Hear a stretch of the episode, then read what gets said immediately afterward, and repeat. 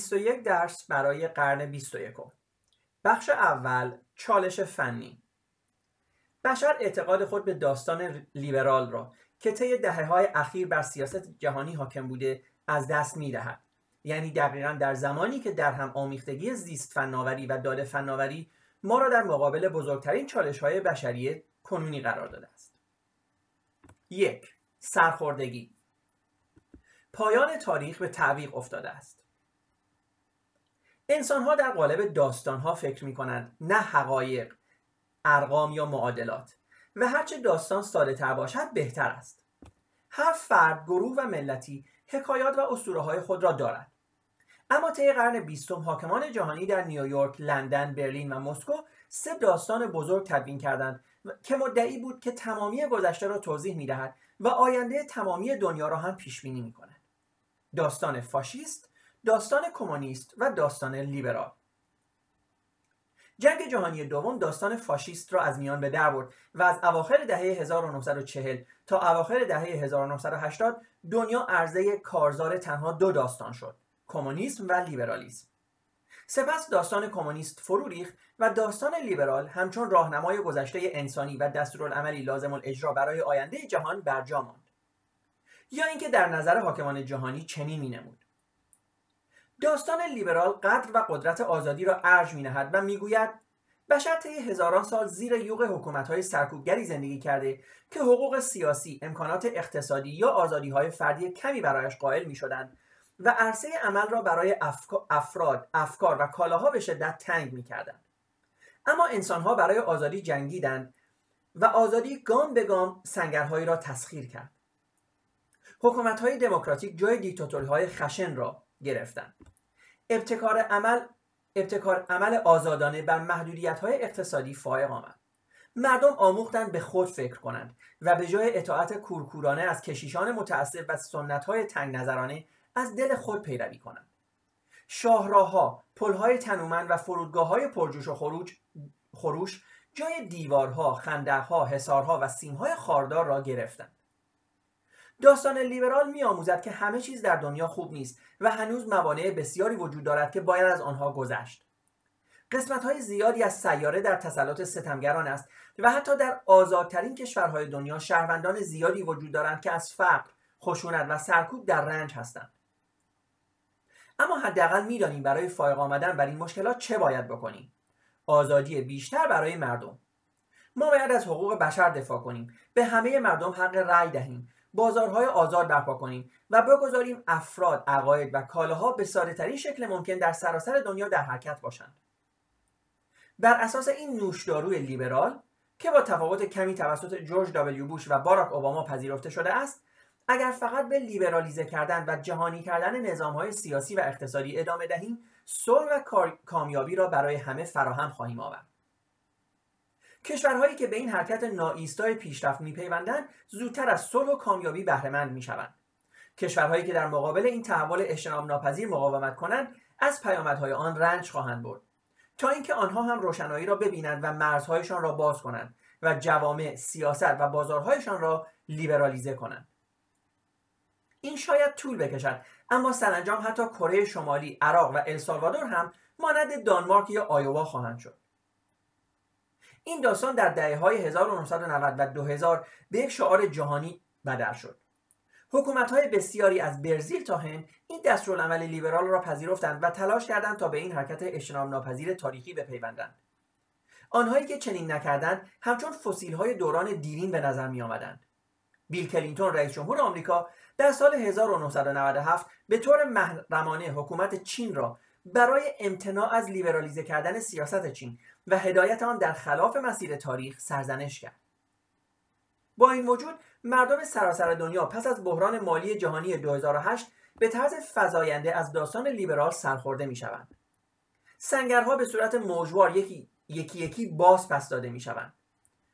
مخالفت با مهاجرت و با توافقات تجاری بالا می گیرد. حکومت های بظاهر دموکراتیک استقلال دستگاه قضایی را زیر سوال می‌برند آزادی مطبوعات را محدود می کنند و هر مخالفی را خائن به وطن معرفی می کنند. قدرتمداران در کشورهایی مثل ترکیه و روسیه انواع جدیدی از دموکراسی های غیر لیبرال و دیکتاتوری های آشکار را اعمال می کنند. امروز افراد معدودی می توانند محرمانه اعلام کنند که حزب کمونیست چین در خلاف مسیر تاریخ گام برمیدارد. سال 2016 که با برگزیت رای دادن بریتانیا به خروج از پیمان اروپا و ظهور دونالد ترامپ در ایالات متحده تداعی شده به دوره ای تصویر شده که در آن این موج نوسانی سرخوردگی به عمق دولت‌های لیبرال اروپای غربی و آمریکای شمالی نفوذ کرده است. در حالی که همین چند سال پیش آمریکایی ها و اروپایی ها هنوز تلاش می‌کردند عراق و لیبی را به زور تفنگ لیبرالیزه کنند گروه های زیادی از مردم در کنتاکی و یورکشایر اکنون چشمانداز لیبرال را نامطلوب یا غیر قابل تحقق می‌دانند. گروههایی از مردم هم به دنیای سلسله مراتبی قدیمی تعلق خاطر یافتند و اکنون نمی‌خواهند به سادگی دست از امتیازات نژادی ملی یا جنسی خود بردارند. کسان دیگری هم به درست یا غلط چنین جنبندی کردند که لیبرالیزه و جهانی سازی نمایش گسترده است برای قدرتمندتر کردن حاکمان معدود در رأس قدرت. در حالی که این توده ها هستند که بهای آن را می‌پردازند. در سال 1938 سه داستان جهانی در مقابل ما گذاشته شد تا یکی را انتخاب کنیم. اما این انتخاب در سال 1968 به دو داستان تقلیل پیدا کرد و نهایتا در سال 1998 به نظر می رسید که یک داستان واحد چیره شده باشد. اما اکنون در سال 2018 تعداد داستانها به صفر تنزل یافته است.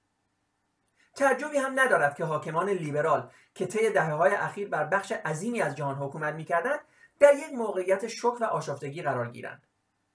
باور بر یک داستان که در آن همه چیز به طرز مطلوبی روشن است از هر وضعیت دیگری اطمینان بخشتر است. اما از دست دادن ناگهانی تمام داستانها که در آن همه چیز معنای خود را از دست می‌دهد وحشت انگیز است. لیبرال ها هم همانند حاکمان اتحاد شوروی در دهه های در سالهای دهه 1980 اکنون از درک این حقیقت عاجزند که چطور تاریخ از مسیر تعیین شده خود منحرف شد و گزینه ای هم وجود ندارد تا آنها به کمک آن بتوانند واقعیت را تفسیر کنند. آشفتگی در هدفیابی آنها آشفتگی در هدفیابی آنها را واداشته تا در قالب مفاهیم آخر و زمانی بیاندیشند گویی که انحراف تاریخ از مسیر خوش فرجام خود تنها به این معنی می‌تواند باشد که ما اکنون با شتاب به سمت آرماگدون نبرد نهایی میان خیر و شر قبل از قیامت در حرکتیم وقتی توان خود را در رویارویی با واقعیت از دست بدهیم ذهن ما بر روی یک ذهن ما بر روی سناریوهای فاجعه بار میخکوب می شود همان گونه که شخصی بعد از تجربه یک سردرد بدخیم دچار توهم ابتلا به یک قده مغزی سرطانی می شود بسیاری از لیبرال ها هم از این میترزند که برگزیت و ظهور دونالد ترامپ خبر از سقوط تمدن انسانی می‌دهد. از کشتن پشه تا کشتن افکار حس آشفتگی و نگرانی از سرانجام شوم قریب الوقوع با شتاب در سرعت نوینسازی فنی زمانی که فناوری های بسیار پیشرفته جای صنایع کنونی را می‌گیرد تشدید می شود. نظام سیاسی لیبرال در عصر صنعت شکل گرفت تا جهانی از موتورهای بخار، پالایشگاه های نفتی و دستگاه تلویزیون را هدایت کنند. اما برای درگیر شدن با انقلابات جاری داده فناوری و زیست فناوری ساخته نشده است. سیاستمداران و رای دهندگان از درک این دو فناوری جدید عاجزند. حال در مورد هدایت قابلیت های انفجاری آنها چیزی نمی‌گوییم. اینترنت شاید بیش از هر عامل دیگری از دهه 1990 دنیا را تغییر داد. اما انقلاب اینترنت بیش از آنکه به ابتکار احزاب سیاسی رهبری شده باشد توسط مهندسین هدایت شد. آیا شما تاکنون در مورد اینترنت رأی داده اید؟ نظام دموکراتیک هنوز برای فهم ضربه‌ای که دریافت کرده گیج است و آمادگی دریافت ضربه های بعدی. مثل ظهور هوش مصنوعی و انقلاب توده زنجیری یا بلاکچین را ندارد. امروزه کامپیوترها نظامی مالی ایجاد کردند که به قدری پیچیده است که انسانهای معدودی می‌توانند آن را درک کنند. به موازات متحول شدن هوش مصنوعی یا AI ما به زودی به نقطه‌ای می‌رسیم که هیچ انسانی دیگر قادر نخواهد بود تا نظام مالی را درک کند. اما این روند چه تأثیری بر فرایندهای سیاسی خواهد گذاشت؟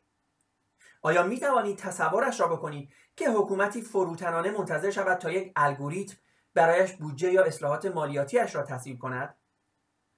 در عین حال شبکه توده زنجیره پیر تو پیر و ارزهای رمزنگاری شده مثل بیت کوین می توانند نظام پولی را کاملا دگرگون کنند به گونه ای که اصلاحات مالیاتی افراطی اجتناب ناپذیر خواهد بود.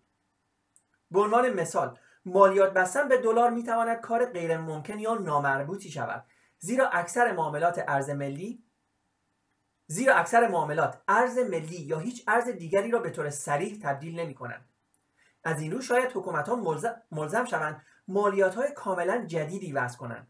مثلا مالیات بر اطلاعات که می توانند مهمترین منبع اقتصادی و تنها قابل منبع تبدیل در خیلی عظیم معاملات باشند آیا نظام سیاسی قبل از اینکه به ورشکستگی مالی برسد بحران خود را برطرف خواهد کرد؟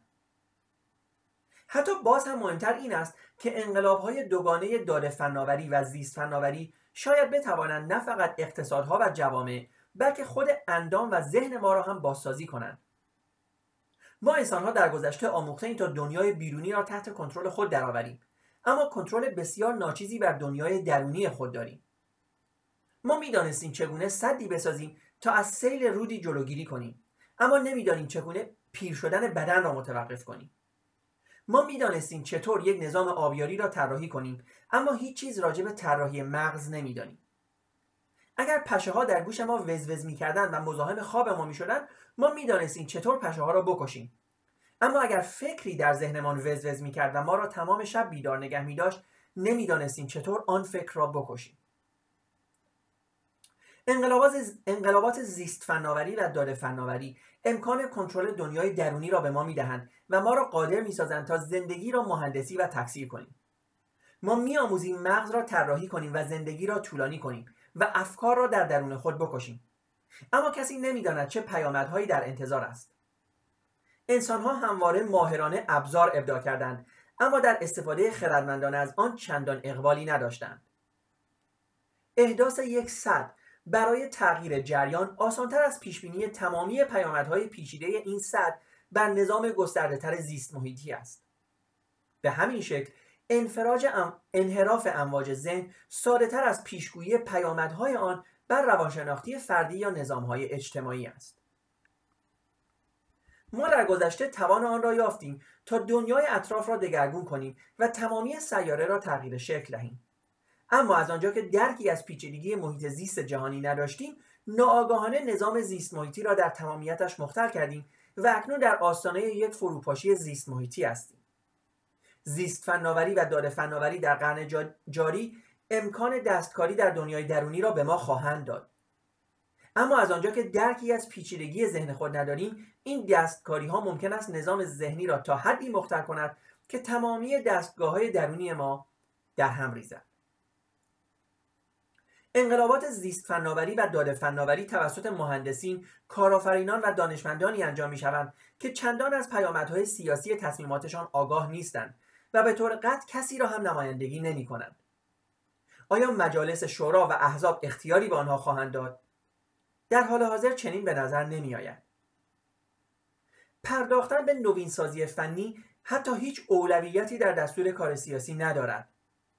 طی دوره ریاست جمهوری آمریکا در سال 2016 پرداختن به نوین سازی فنی یا دیسراپتیو تکنولوژی عمدتا به دنبال ایمیل رسوایی هیلاری کلینتون بود. و علیرغم تمام بحثها درباره بیکاری ها هیچ از نمایندگان اشاره به تاثیرات بالقوه تولید خودکار یا اتوماسیون نکردند. دونالد ترامپ به رای دهندگان هشدار داد که مکزیکی ها, مکزیکی ها و چینی ها موقعیت های کاری آنها را میروبایند و به این دلیل آنها باید دیواری در مرزهای مکزیک بکشند. او هیچگاه هشداری درباره روبوده شدن موقعیت های کاری توسط الگوریتم ها به رای دهندگان نداد و پیشنهادی هم برای کشیدن دیوار امنیتی به دور مرزهای کالیفرنیا ارائه نداد. این می‌تواند یکی از دلایل نه تنها دلیل از دست دادن اعتقاد حتی رای دهندگان به داستان لیبرال و فرایندهای دموکراتیک در قلب غرب لیبرال باشد. مردم معمولی شاید درکی از هوش مصنوعی و زیست فناوری نداشته باشند اما می توانند آینده از مقابلشان میگذرند. شاید موقعیت یک فرد در سال 1938 در اتحاد شوروی آلمان یا ایالات متحده ناروشن بوده باشد. اما مداوما به او گفته می‌شد که او مهمترین وجود در دنیا است و آینده به او تعلق دارد. البته در صورتی که او یک فرد معمولی باشد نه یک یهودی آفریقایی. او به پسترهای تبلیغاتی نگاه می‌کرد که معمولا کارگران معدن صنایع فولاد و زنان خانهدار را به تصویر میکشیدند و به خود می‌گفت من در آن پستر هستم. من قهرمان آیندهم در سال 2018 یک فرد معمولی بیش از پیش احساس بی ربط بودن و غیر ضروری بودن می کند. حجم عظیمی از بحث های مبهمی که با هیجان میان شرکت کنندگان در برنامه گفتگوی تد و در برنامه های گفتگوهای دولتی و یا در کنفرانس های فناوری پیشرفته یا های تکنولوژی در جریان بوده به موضوعاتی مثل جهانی سازی یا globalization، توده زنجیر، مهندسی ژنتیک، هوش مصنوعی، آموزش از طریق دستگاه پرداخته شده است و مردم معمولی شاید فکر کنند که هیچ کدام از اینها به آنها مربوط نمی‌شوند. داستان لیبرال داستان مردم معمولی است. پس بنابراین چطور این داستان می‌تواند با جهانی از سایبورگ ها و الگوریتم های شبکه‌ای تناسب داشته باشد؟ در قرن بیستم توده ها بر علیه استثمار شورش می‌کردند و در پی یافتن جایگاه حیاتی خود در اقتصاد و در قدرت سیاسی بودند. اکنون توده ها از بیربطی خود در حراس هستند و قبل از اینکه خیلی دیر شود با بیقراری می‌خواهند از قدرت سیاسی باقی مانده خود استفاده کنند بنابراین برگزیت و ظهور ترامپ می توانست نشانگر مسیری مخالف با مسیر انقلابات سنتی سوسیالیستی باشد انقلابات روسی، چینی و کوبایی توسط مردمی برپا شدند که نقش حیاتی در اقتصاد داشتند اما فاقد قدرت سیاسی بودند. برگزیت و ترامپ در سال 2016 از طرف مردم بسیاری حمایت می‌شد که هنوز از قدرت سیاسی برخوردار بودند اما در حراس بودند که ارزش اقتصادی خود را از دست بدهند. شاید در قرن 21 خیزش های, خیزش های مردمی برپا شوند که نوک تیز حمله خود را متوجه یک حاکمیت اقتصادی می کنند که دیگر به مردم نیازی ندارد نه حاکمیتی که مردم را استثمار می کنند این شاید نبردی محکوم به شکست باشد نبرد علیه بیربطی بسیار دشوارتر از نبرد علیه استثمار است. ققنوس لیبرال. این اولین باری نیست که داستان لیبرال با بحران از دست دادن اعتماد مواجه می شود. حتی اگر این داستان در نیمه دوم قرن 19 هم از نفوذ جهانی برخوردار بود متحمل بحرانهای دوره‌ای بوده است. اولین دوره جهانی سازی و لیبرالیزه کردن در حمام خون جنگ جهانی اول خفه شد. و آن زمانی بود که سیاست اقتدار امپریالیستی حرکت جهانی به سوی پیشرفت را قطع کرد. در روزهای بعد از قتل آرک آرچدوک فرانس فردیناند در سارایوو معلوم شد که قدرت‌های بسیار بزرگ معلوم شد که قدرت‌های بزرگ بسیار بیشتر از آنکه به بیشتر از آنکه به لیبرالیسم اعتقاد داشته باشند به امپریالیسم باور داشتند و به جای متحد کردن دنیا از طریق تجارت آزاد و صلحآمیز بر رقابت خشونتبار بر سر تکهی بزرگتر تاکید داشتند. اما لیبرالیسم از ماجرای قتل فرانس فردیناند جان سالم به در برد و قویتر از گذشته از آن گرداب سر برآورد و عهد کرد که این جنگی برای پایان دادن به تمام جنگ ها باشد. بهای هولناک این درس برای انسانها قصابی بی سابقه بود که به دنبال ظهور امپریالیسم رخ داد و اکنون بشریت بالاخره آماده بود تا یک نظم نوین جهانی بر پایه اصول صلح و آزادی بیافریند سپس دوره هیتلر فرا رسید و آن وقتی بود که فاشیسم در سالهای دهه 1930 و اوایل دهه 1940 برای مدتی شکست ناپذیر به نظر می رسید. پیروزی بر این تهدید تنها بعدها ممکن گردید. طی دوره چگوارا بین سالهای 1950 و 1970 باز چنین به نظر می رسید که لیبرالیسم در مراحل, مراحل نهایی خود قرار دارد و آینده از آن کمونیسم است. اما در آخر این کمونیسم بود که فرو ریخت. فروشگاه های بزرگ برتری آشکار خود را نسبت به گولاک ها نشان دادند. مهمتر این بود که داستان لیبرال نشان داد که انعطاف پذیرتر و پویاتر از داستان حریفان خود بوده و توانست با الهام و پذیرش برخی از بهترین اندیشه ها و عملکردهای امپریالیسم، فاشیسم و کمونیسم بر آنها چیره شود. داستان لیبرال عملا از کمونیسم آموخت تا حس شفقت خود را گسترش دهد و برابری را همسان با آزادی ارج نهد. داستان لیبرال در آغاز عمدتا به آزادی و حقوق ویژه مردان طبقه متوسط اروپایی اهمیت می‌داد و نسبت به درد, درد و رنج طبقه کارگر، زنان، اقلیتها و غیر غربی ها بود در سال 1918 زمانی که بریتانیا و فرانسه پیروزمند به گرمی از آزادی سخن می‌گفتند به توده های تحت سلطه خود در سراسر امپراتوری های خود فکر نمی کردن. مثلا خواست هند برای خود مختاری با قتل عام آمریتسار در سال 1919 پاسخ گرفت و ارتش بریتانیا صدها تظاهر کننده غیر مسلح را در آن شهر کشت. حتی در تلیه جنگ جهانی دوم لیبرال های غربی هنوز با مشکلات زیادی برای اشاعه ارزش های جهانی فرضی خود در میان توده های غیر غربی مواجه بودند.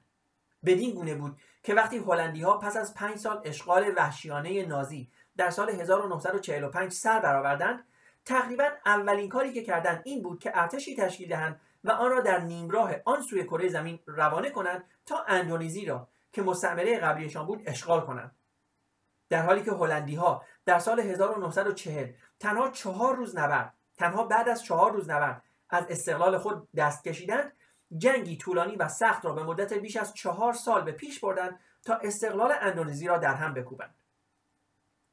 پس تعجبی نداشت که بسیاری از جنبش های ملی آزادی بخش در سراسر دنیا امید خود را به مسکو و پکن بستند نه به سردمداران مدعی آزادی در غرب.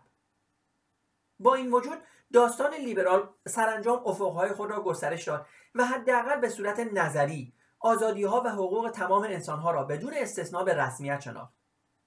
به موازات گسترده شدن حلقه آزادی لیبرال داستان لیبرال شروع به پذیرش اهمیت برنامه های رفاهی سبک کمونیستی کرد.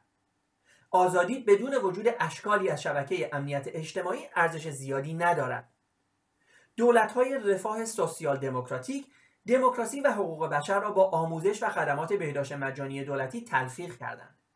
حتی جبهه افراطی نظام سرمایه در آمریکا پی برد که دفاع از آزادی نیازمند حداقلی از خدمات رفاهی دولتی است.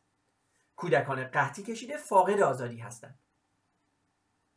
در ابتدای دهه 1990 برخی از متفکرین و سیاستمداران پایان تاریخ را ستودند و با اطمینان ادعا کردند که تمام معضلات بزرگ سیاسی و اقتصادی دوران گذشته همکنون حل و فصل شده است و منظومه مرمت شده لیبرال مرکب از دموکراسی حقوق بشر بازار آزاد و خدمات رفاهی دولتی به عنوان تنها بازی در شهر باقی مانده است. به نظر می رسید که این منظومه مصمم است در سراسر دنیا اشاعه یابد از تمامی موانع عبور کند تمامی مرزهای ملی را از میان بردارد و بشریت را در یک جامعه واحد و آزاد جهانی متحد کند.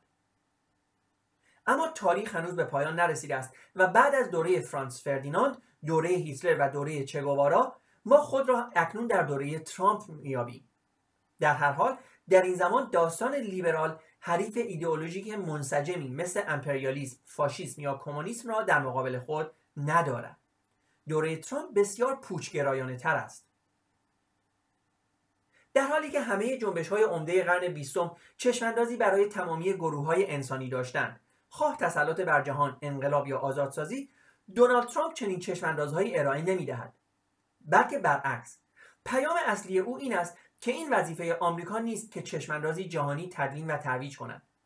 به همین شکل نمایندگان برگزیت هم برنامه‌ای برای آینده این پادشاهی نامتحد ندارند. آینده اروپا و جهان بسیار فراتر از چشمانداز آنها قرار دارد.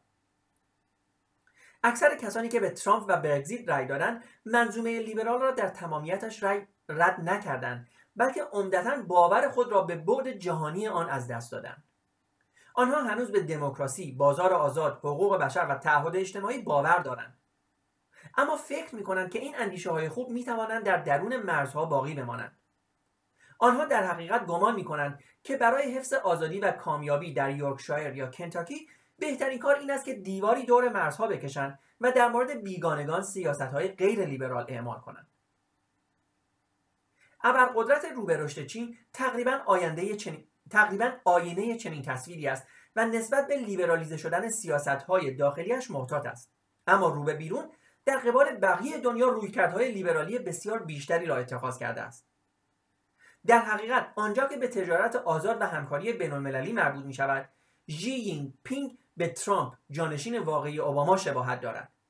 چنین می نماید که چین با معوق کردن مارکسیسم لنینیسم از نظم بینالمللی لیبرال خوشنود باشد.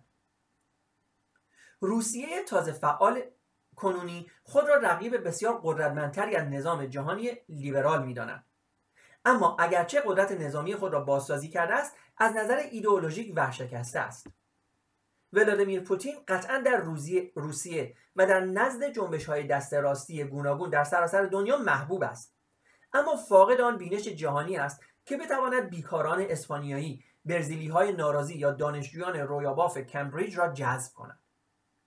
روسیه یک الگوی جایگزین در مقابل دموکراسی لیبرال عرضه می کند اما این الگو یک ایدئولوژی منسجم سیاسی نیست بلکه یک عملکرد سیاسی است که در آن شماری از قدرتمندان اولیگارش بخش عظیمی از ثروت و قدرت کشور را در انحصار خود دارند دارند و از کنترل خود بر رسانه ها استفاده می کنند تا فعالیت های خود را پنهان کنند و حاکمیت خود را تحکیم سازند.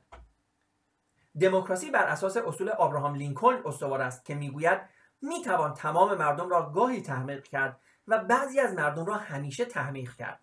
اما نمی‌توان همه مردم را برای همیشه تحمیق کرد. اگر حکومتی فاسد باشد و از بهبود زندگی مردم روی گرداند بخشی از شهروندان به این پی خواهند بود بخشی از شهروندان به این پی خواهند برد و سرانجام همینها حکومت را عوض خواهند کرد.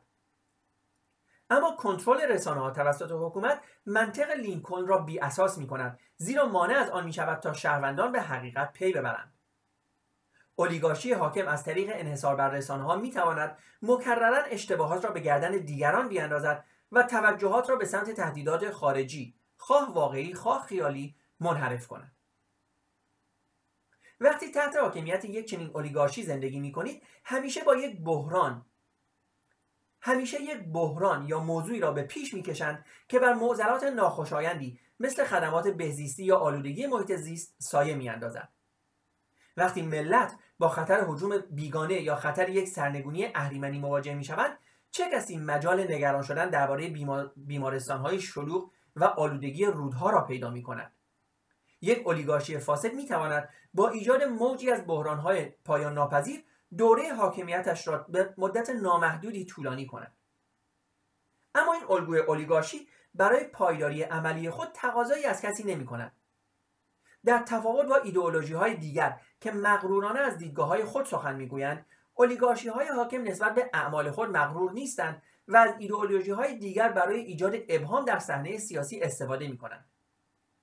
بدین ترتیب روسیه دایه دموکراسی دارد و رهبری آن به ارزش‌های ناسیونالیسم روسی و مسیحیت ارتودکس اعلام وفاداری می کند نه به اولیگارشی. دست راستی های افراطی در فرانسه و بریتانیا شاید به کمک روسیه اتکا, اتکا کنند و پوتین را ستایش کنند. اما حتی رأی دهندگان آنها هم تمایلی نخواهند داشت در زندگی کنند که عملا از الگوهای روسی نسخه برداری می کنند کشور با فسادی بیمارگونه خدمات اجتماعی ناکارآمد فقدان حاکمیت قانون و نابرابری متناوب در در حال پنجه است. روسیه بر اساس برخی معیارها یکی از نابرابرترین کشورهای دنیا است که در آن 87 درصد از ثروت کشور در دستان 10 درصد از ثروتمندترین افراد متمرکز است. چه تعداد از حامیان طبقه کارگر جبهه ملی در فرانسه حاضرند؟ از این الگوی توزیع ثروت برای فرانسه نسخه برداری کنند انسانها با پای خود رأی می‌دهند من در سفرهایم به دور دنیا با افراد بیشماری در کشورهای بسیار ملاقات کردم که آرزو دارند به آمریکا، آلمان، کانادا یا استرالیا مهاجرت کنند. ولی با افراد کمی روبرو شدم که بخواهند در چین یا ژاپن زندگی کنند و فقط با یک نفر برخورد داشتم که آرزو می‌کرد به روسیه مهاجرت کند. این پدیده به اسلام جهانی شباهت دارد که عمدتا افرادی را جذب می کند که در دامان خودش متولد شدند در حالی که اسلام به مردم در سوریه و عراق و حتی به جوانان مسلمان بیگانه در آلمان و بریتانیا فراخوان می‌دهد اما برای جذب مردم در یونان یا آفریقای جنوبی برای پیوستن به خلافت جهانی و چارهجویی برای نابسامانی ها با مشکل مواجه می شود حال به جذب مردم کانادا و کره جنوبی اشاره ای نمی کنیم. در این مورد هم مردم با پاهای خود رأی می دهند.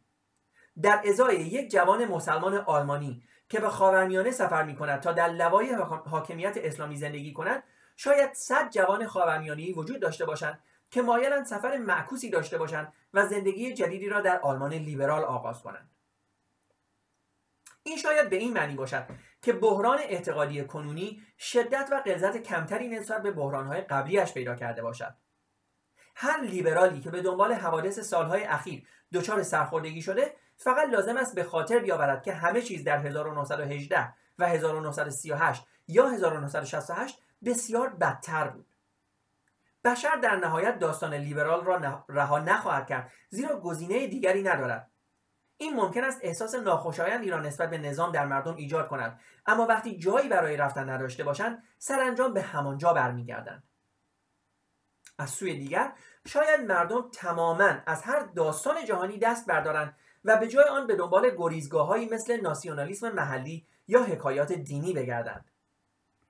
در قرن دو جنبش های ناسیونالیستی بازیگران سیاسی بسیار مهمی بودند اما فاقد یک چشمانداز منسجم برای آینده جهان بودند و فقط از تقسیم دنیا به دولت های مستقل ملی دفاع می‌کردند.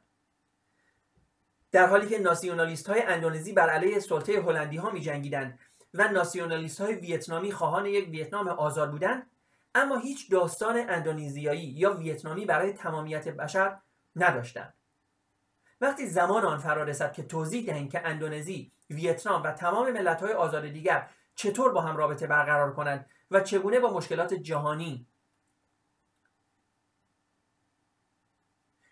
شاید وقتی زمان آن فرا رسد که توضیح دهیم که اندونزی، ویتنام و تمام ملت‌های آزاد دیگر چطور با هم رابطه برقرار کنند و چگونه با مشکلات جهانی مثل تهدید جنگ هسته‌ای دست و پنجه نرم کنند. آن وقت ناسیونالیست به طور اجتناب ناپذیری یا به عقاید لیبرالی باز میگردند و یا به اندیشه های کمونیستی. اما اگر لیبرالیسم و کمونیسم اکنون بی اعتبار شدن آیا شاید بهتر نیست که انسانها خود اندیشه یک داستان جهانی واحد را رها کنند؟ با این همه آیا این داستانهای جهانی حتی کمونیسم محصول امپریالیسم غربی نبوده است؟ چرا ویتنامی های روستایی باید به اندیشه یک آلمانی ساکن تریر و یک سرمایهدار ساکن منچستر ایمان بیاورند؟ شاید هر کشوری باید آرمانهای خاص متفاوتی را بپذیرد و آن را با سنتهای کهن خودش باز تعریف کند. شاید لازم باشد تا غربی ها لحظه ای از تلاش خود برای هدایت دنیا دست بردارند و برای ایجاد تغییر در امور خودشان تمرکز کنند.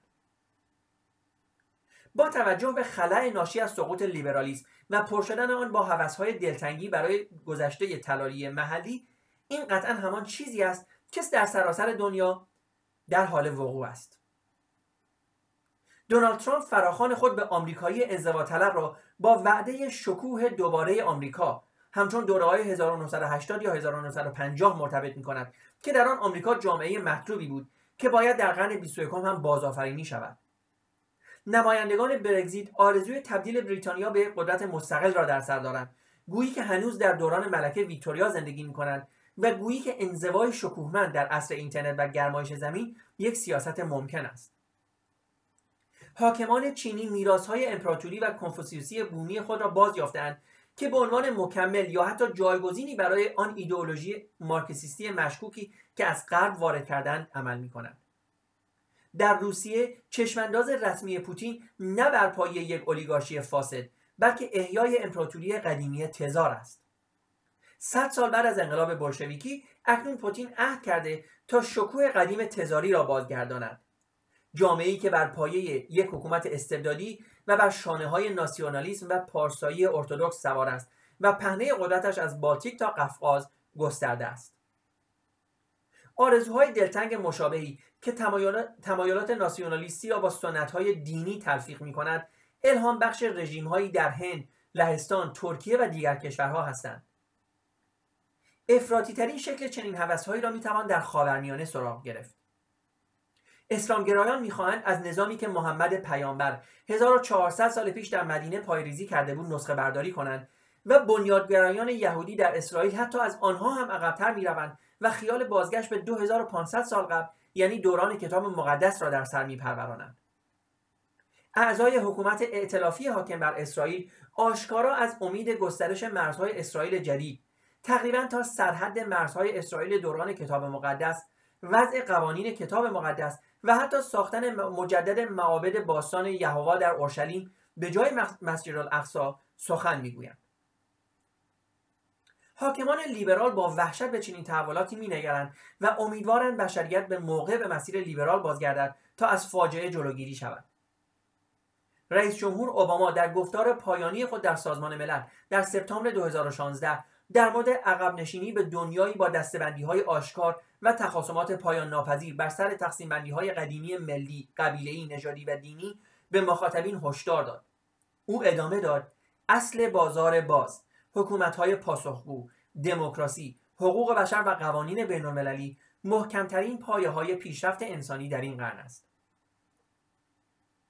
اوباما به درستی اشاره کرد که مجموعه لیبرال علیرغم کاستی های بیشمار خود پیشینه بسیار بهتری از گزینه های دیگر دارد.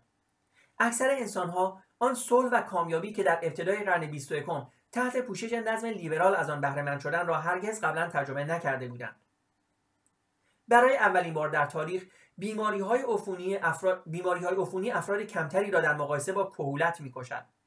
انسان ها بیشتر در اثر چاقی میمیرند تا قحطی و شمار قربانیان خشونت کمتر از قربانیان تصادفات است.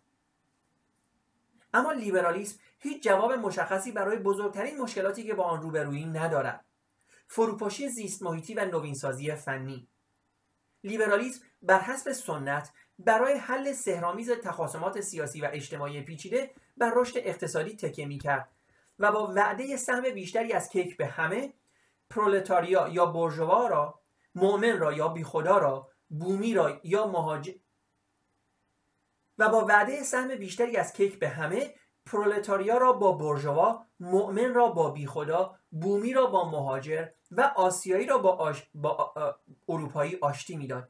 و این وعده با کیکی که بیوقفه بزرگتر می‌شد قابل تحقق بود با این وجود رشد اقتصادی محیط زیست جهانی را نجات نخواهد داد بلکه برعکس باعث ایجاد بحران زیست محیطی می شود و رشد اقتصادی نوینسازی های فنی را هم چارهجویی نخواهد کرد رشد اقتصادی نوینسازی فنی را به صورت رودافزونی بازآفرینی می کند. داستان لیبرال و منطق بازار آزاد سرمایه توقعات مردم را بالا می‌برد. طی نیمه دوم قرن بیستم هر نسلی چه در هستون، شانگهای، استانبول و چه در ساو پائولو از آموزش و خدمات بهزیستی برتر و درآمد بیشتری نسبت به نسل پیش از خود برخوردار بود.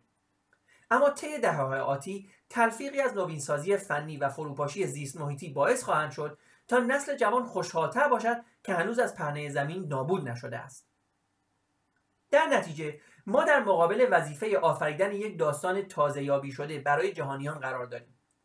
درست همانطور که انقلاب صنعتی باعث ظهور ایدئولوژی های قرن بیستم شد به همین شکل انقلاب بعدی در زیست فناوری و داده فناوری نیازمند چشماندازهای تازه تری است. بنابراین شاخصه دهه های بعدی باید جستجوی فشرده در روان و تدوین الگوهای اجتماعی و سیاسی جدید باشد. آیا لیبرالیسم می تواند خود را دوباره بازسازی کند؟ درست همانطور که خود را از بحرانهای اوان دهه های 1930 و 1960 رهانید و جذابتر از هر زمان دیگری ظهور یابد. آیا دین و ناسیونالیسم سنتی می توانند پاسخهایی را که از منظر لیبرال ها می گریختند در روی پیش ما بگذارند و با استفاده از خرد کهن یک جهانبینی تازه یابی شده را شکل دهند؟ یا شاید زمان آن رسیده که به طور کامل از گذشته بگسلیم و داستان کاملا جدیدی بسازیم که نه تنها از خدایان و ملتهای قدیم بلکه حتی از ارزشهای محوری نوین آزادی و برابری فراتر رود. بشر در حال حاضر فاصله بسیار زیادی با رسیدن به هر توافقی حول این سوالات دارد. مردم قبل از آنکه داستان جدیدی را بپذیرند باور خود را به داستانهای قدیمی از دست دادند و این آنها را به دوره از پوچگرایی سرخوردگی و عصبانیت کشانیده است. بعد چه می شود قبل از هر چیز باید های آخر و زمانی احتیاط کنیم و از حالت وحشت به حالت سردرگمی تغییر موضع دهیم. حالت وحشت صورتی از اعتماد به نفس افراطی است و از احساسات خودبینانه ای نشد می‌گیرد که می‌گوید من دقیقا می‌دانم دنیا به سوی نیستی خواهد رفت. سردرگمی فروتنانه تر و از این رو روشنبینانه تر است. اگر احساس می کنید که می‌خواهید به خیابان بروید و فریاد بزنید روز قیامت فرا رسیده سعی کنید به خود بگویید نه اینطور نیست واقعیت اینا این است که من نمی‌دانم دنیا به کجا می رود. در فصلهای بعدی تلاش می کنم تا بعضی از احتمالات سردرگم کننده جدید را که در مقابل ما قرار دارد توضیح دهم و نیز برون رفت از این موقعیت را بررسی کنم اما برای بررسی برون رفت های بالقوه از مخمسه های بشریت نیازمند درک بهتری از چالش هایی هستیم که فناوری در برابر ما قرار می‌دهد. انقلابات داده فناوری و زیست فناوری هنوز در مراحل ابتدایی خود هستند و اینکه این انقلابات عملا تا چه اندازه در بحران کرونی لیبرالیسم نقش دارد جای بحث است. حتی اگر اکثر مردم در بیرمینگام، استانبول، سنت پترزبورگ و بمبئی در مورد ظهور هوش مصنوعی و تأثیرات بالقوه آن بر زندگیشان آگاه باشند این آگاهی ناچیز است. بنابراین شکی نیست که انقلابات فنی در چند دهه آتی شراب در چند دهه آتی شتاب خواهند گرفت و بشریت را در مقابل سختترین آزمونهایی که تاکنون با آن مواجه بوده قرار خواهند داد. هر داستانی که بخواهد اعتماد انسانها را به خود جلب کند قبل از هر چیز برای قابلیت خود در همراهی با این انقلابهای دوگانه داده فناوری و زیست فناوری مورد آزمون قرار خواهد گرفت. اگر لیبرالیسم ناسیونالیسم اسلام یا آینه جدیدی بخواهد به دنیاهای سال 2050 شکل دهد باید از هوش مصنوعی داده کلان یا big data الگوریتمها و زیست مهندسی یا bioengineering سر درآورد و نیز ملزم است تا برای همه اینها معنایی در حکایت خود بیابد. برای درک ماهیت این چالش فنی شاید بهترین کار این باشد که از بازار کار شروع کنیم.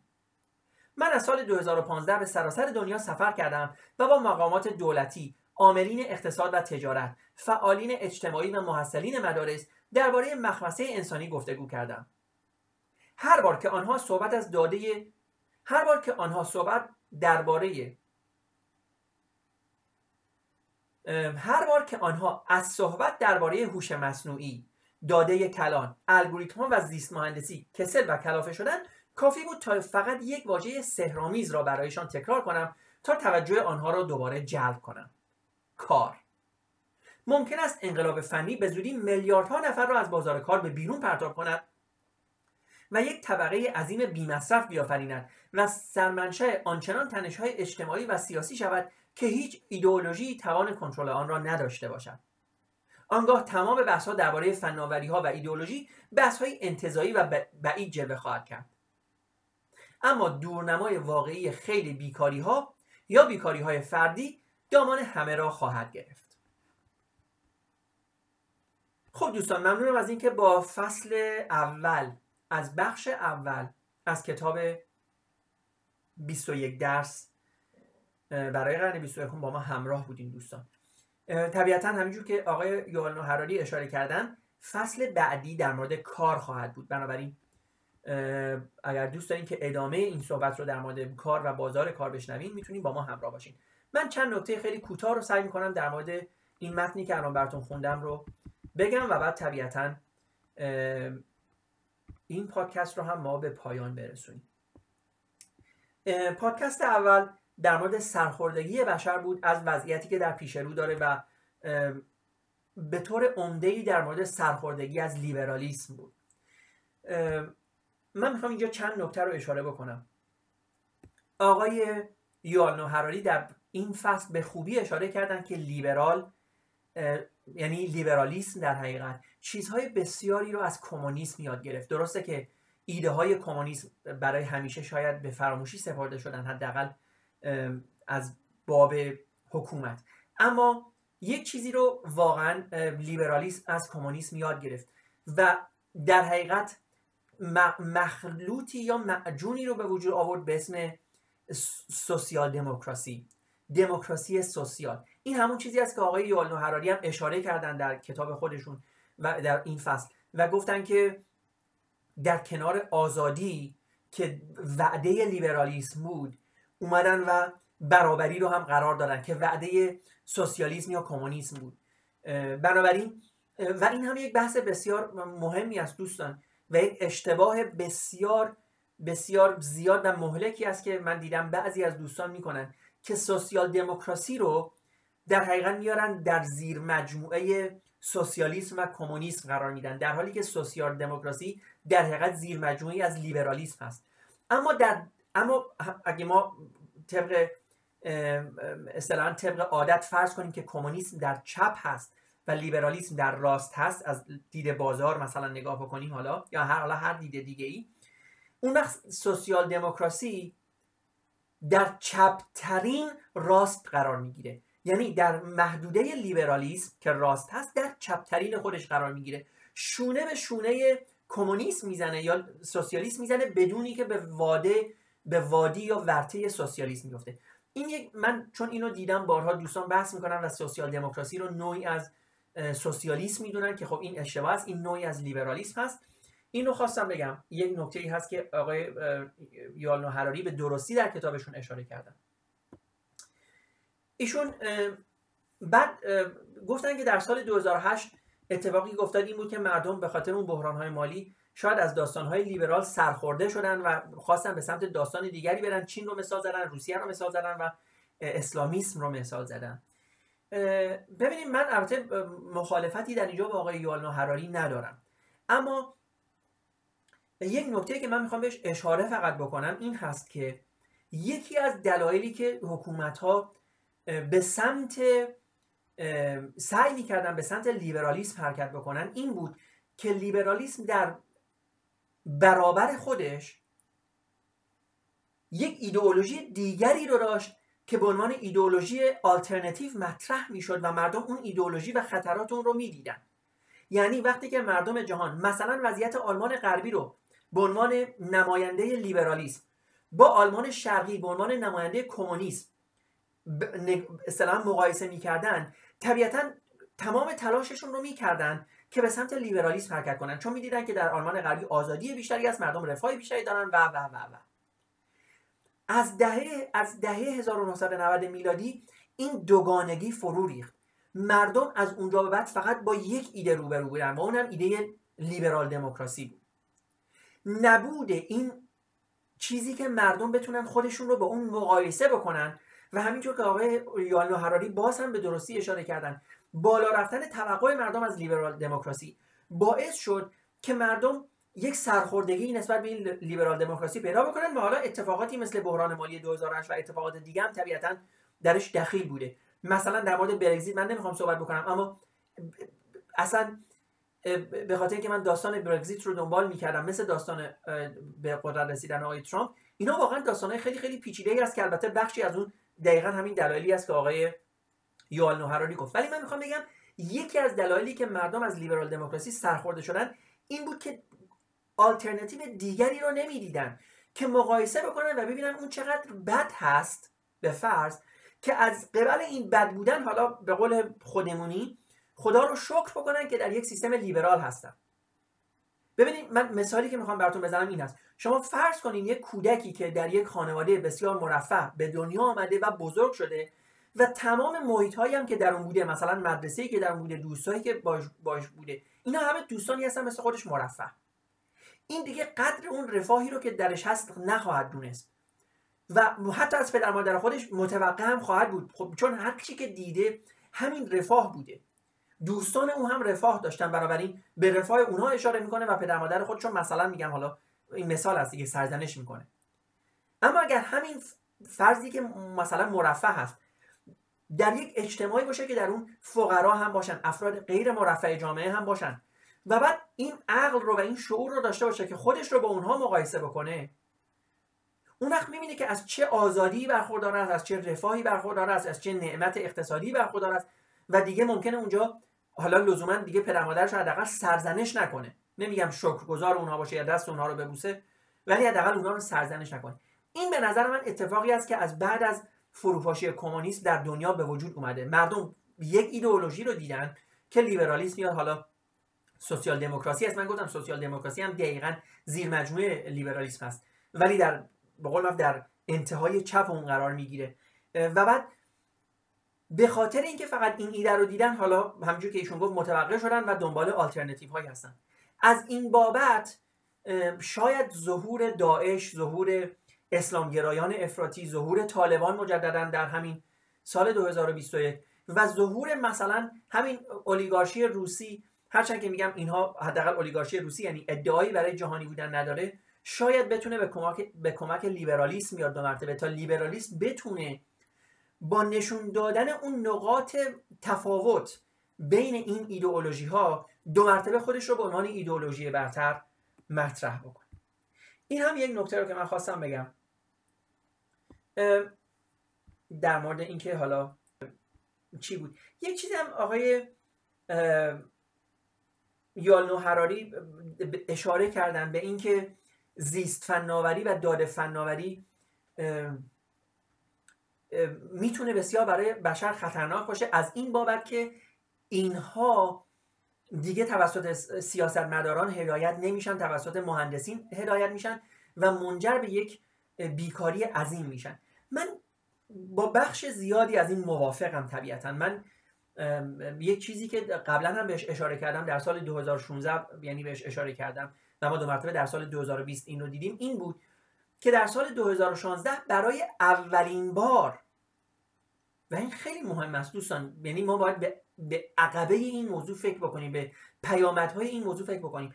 برای اولین بار در سال 2016 کنگره آمریکا و سنای آمریکا یک فردی رو که به هیچ عنوان دخالتی در سیاست نداشت یک جوان حالا البته اون زمان هم خیلی خیلی درصد جوان نبود ولی برای یک جوان تکنوکرات بود اصولا. ایشون یک کسی بود که اصلا در وادی تکنولوژی بود. آقای مارک زوکربرگ به عنوان مؤسس فیسبوک رو به سنا فراخون تا از اثرات فیسبوک در اصطلاحا و حالا به زعم اونها دخالت روسیه از طریق فیسبوک در انتخابات آمریکا از این از ایشون بازخواست بکنن.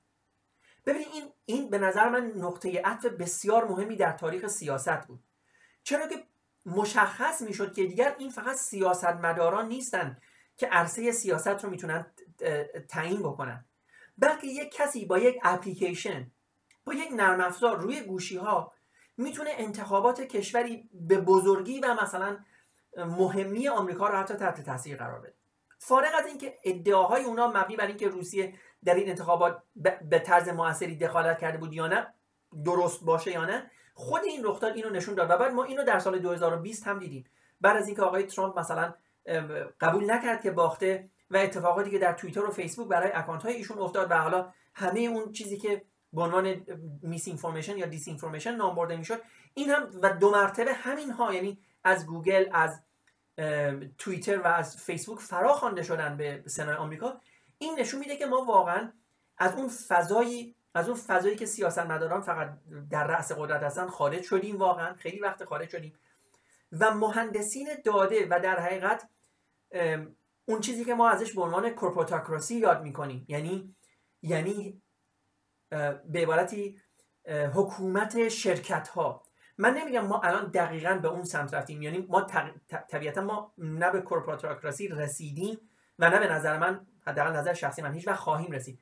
اما ما می‌بینیم که بخشی از این کورپوریشن ها آمدن و قدرت رو به این شدت در دست گرفتن و در حقیقت دارن با سیاستمداران مبارزه می‌کنن. حالا من این صحبت مبنی بر این بود که من می‌خواستم بگم ایشون یک مقداری شاید نسبت به این قضیه منفی هست. من این رو به آن شکل منفی نمی‌بینم. به نظر من بازار کار هم به آن سرعت از ربات ها یا الگوریتم ها اشباع نخواهد شد. همه اینها طی مدت, مدت زمان زیادی رو خواهد داد که بشر رو جامعه بشری رو به اندازه کافی بهش وقت بده که بتونه خودش رو تطبیق بده با اطلاعات جدید. ببینید من یک مثال براتون می‌زنم. مثلا ببینید سوخت های فسیلی که در قرن بیستم بسیار مورد استفاده بودن و طبیعتا ما انسان های بسیاری رو داشتیم که در این زمینه کار می‌کردن. یعنی در معادن کار می‌کردن و با سوخت های فسیلی کار می‌کردن. کلا از در اون ساپلای چینش یعنی در اون زنجیره عرضه و تقاضایی خب ببینید سوخت های فسیلی از یک جایی از از اواخر قرن 20 و حالا در اوایل قرن 20 می‌بینید آروم آروم دارن کنار گذاشته میشن. اما این به این معنی نی و مثلا حالا اینو دارم میگم به جای این اصطلاحا به جای این سوخت ها سوخت های نوینی داره میاد. سوخت هایی که ما بهش میگیم سوخت های رنیوبل قابل جایگزین مثلا انرژی باد انرژی خورشید. خب وقتی ما راجع به انرژی باد صحبت می‌کنیم دیگه ما یک کارگر معدن رو نداریم که برود این باد رو درو بکند برود این باد رو در بیاورد این باد خودش داره در میاد. شما فقط کافی یک توربین اونجا بذارید. اما من اینو می‌خوام بگم. اما گذار از سوخت های فسیلی به سوخت های اصطلاحا انرژی جایگزین یک شبه نبوده که ما یک دفعه با حجم عظیمی از کارگران معدن بیکار مواجه بشیم. بله کارگران معدن هم معدن هم بیکار شدن. اما اینطوری نبوده که این بیکاری یک اصطلاحا یک تکانی به ساختار جامعه بدهد. نه. اما اتفاقی که افتاده این بوده. آرام آرام جایگزین شدن این انرژی های نوین به جای انرژی های فسیلی باعث شده تا دانشگاه ها به جای اینکه مثلا در رشته معدن و حالا نمی‌دونم سوخت های فسیلی دانشجو پرورش بدن حالا برن در اون رشته دانشجو پرورش بدن.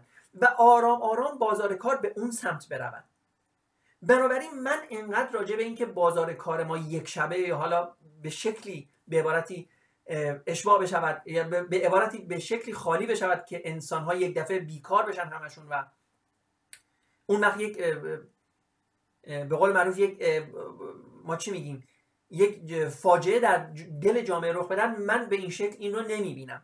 اما با آقای یالنو هراری بسیار موافقم که داد فناوری های جدید و تکنولوژی های جدید مدام بازار کار ما رو به سمت های جدیدی می‌برد و این به این مفهوم است که نسل جدید ما مدام باید با این فناوری های جدید و تکنولوژی های جدید بروز بشود کافیه شما یک نگاهی بکنید مثلا دانشگاه های ایران رو در سال 1360 مثلا نگاه بکنید حتی 1370 حتی 1380 شما ببینید در سال 1375 یا 1380 ما چند دانشگاه داشتیم که برنامه نویسی کامپیوتری یاد بدن. الان بازار کار اشباع هست برای این رشته. چرا؟ به خاطر اینکه خب دانشگاه در این زمینه سرمایه گذاری کردن. اون هم به دلیل اینکه بازار کاری برای این رشته در بیرون وجود داشته. طبیعتا ما در سال 1360 و 70 مثلا کسی حتی در ایران کامپیوتر خانگی نداشت. اما طبیعتا از اوایل دهه 70 از اواسط دهه 70 و مخصوصا از اوایل دهه 80 کامپیوترهای خانگی جای خودشون رو باز کردن در خونه ها. طبیعتا در بازار کارم به همین شکل این سیستم های اتوماسیون باز کردن و نهایتا بازار کارش هم آرام آرام به وجود اومد. بنابراین من همینجور که آقای یووال هراری در آخر به درستی بازم اشاره کردن من به هیچ عنوان نگاه apocalyptic یا آخرالزمانی به دنیا ندارم. به نظر من دنیا همواره مسیر خودش رو اصلاح خواهد کرد. در مورد لیبرال دموکراسی و سوسیال دموکراسی هم باید بگم که به نظر من واقعا جایگاه سوسیال دموکراسی و لیبرال دموکراسی وجود ندارد. به هر شکل دوستان ممنونم که با ما بودیم با این بخش از کتاب 21 درس برای قرن 21 ممنونم.